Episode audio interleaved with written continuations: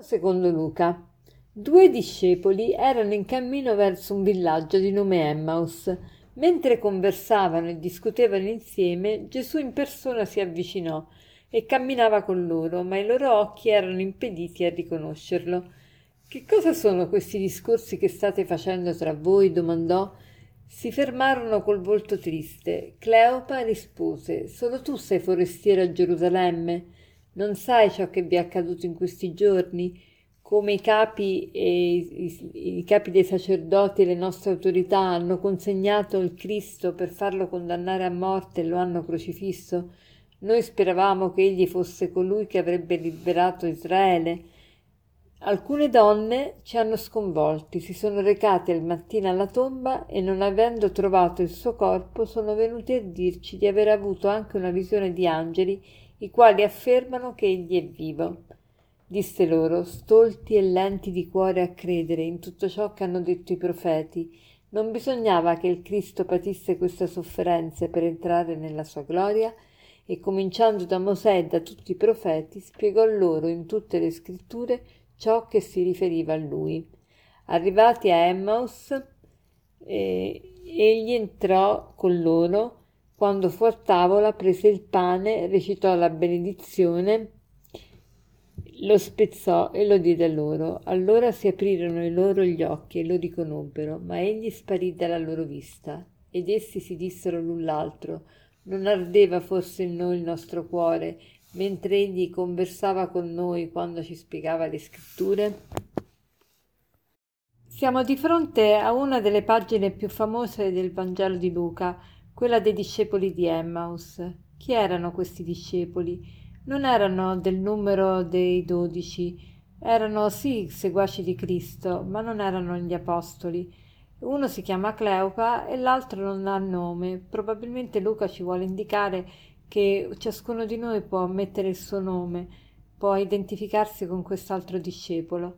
E erano molto delusi, molto affranti, e, e stavano conversando tra loro proprio dei fatti riguardanti Gesù, perché eh, erano appunto delusi. Gesù si accosta a loro in incognita e gli domanda di che cosa stanno parlando e uno di loro, Cleopa, appunto, gli risponde in modo un po' aggressivo, dice ma è possibile che non lo sai, sei, sei l'unico forestiero che non sa che cosa è successo in questi giorni a Gerusalemme.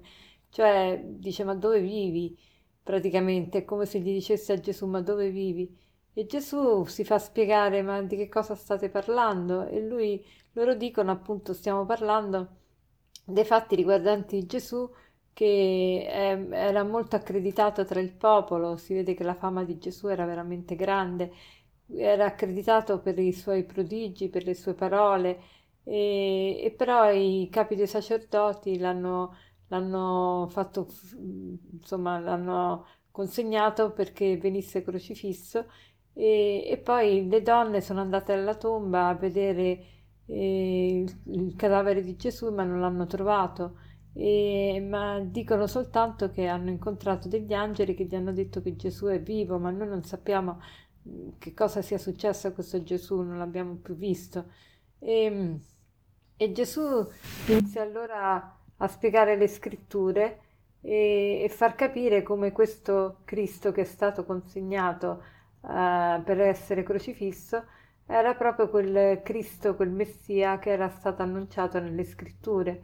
E, e, dopo che ha fatto tutta questa spiegazione, se ne sta per andare via e questi due discepoli dicono rimani con noi. E Gesù rimane con loro e rimane a cena e allo spezzare del pane lo riconoscono. E questo particolare mi ha colpito oggi perché ho pensato, ma i, questi apostoli, questi discepoli non erano della cerchia dei dodici, però lo riconoscono allo spezzare del pane. Vuol dire, cioè al momento del, della comunione, dell'Eucaristia, perché lo spezzare del pane qui ha il significato proprio come la, il gesto dell'ultima cena. E come mai lo riconoscono allo spezzare del pane? Ecco, questo mi ha fatto capire quanto è importante proprio la, l'Eucaristia, la comunione. Cioè, le scritture sono importanti sicuramente, ci, ci fanno capire che la nostra fede è fondata fondata nella storia, c'è tutta una preparazione. Gesù non viene nel mondo senza essere stato preparato da tutta una storia di un popolo. Tuttavia, per capire meglio anche le scritture, per essere veramente illuminati ci vuole di ricevere l'Eucaristia, di ricevere lo stesso corpo, sangue, anima e divinità di Gesù. Allora poi si riconosce a posteriori che tutta la spiegazione che Gesù ha fatto agli, a questi discepoli corrisponde esattamente al desiderio che loro hanno nel cuore. Infatti dice, ma non ci ardeva forse il cuore nel petto mentre lo sentivamo parlare? Ecco, veramente uno riconosce la verità, la verità la si riconosce perché ha una risonanza nel nostro cuore. Allora, che cosa ci dice questo passo del Vangelo oggi?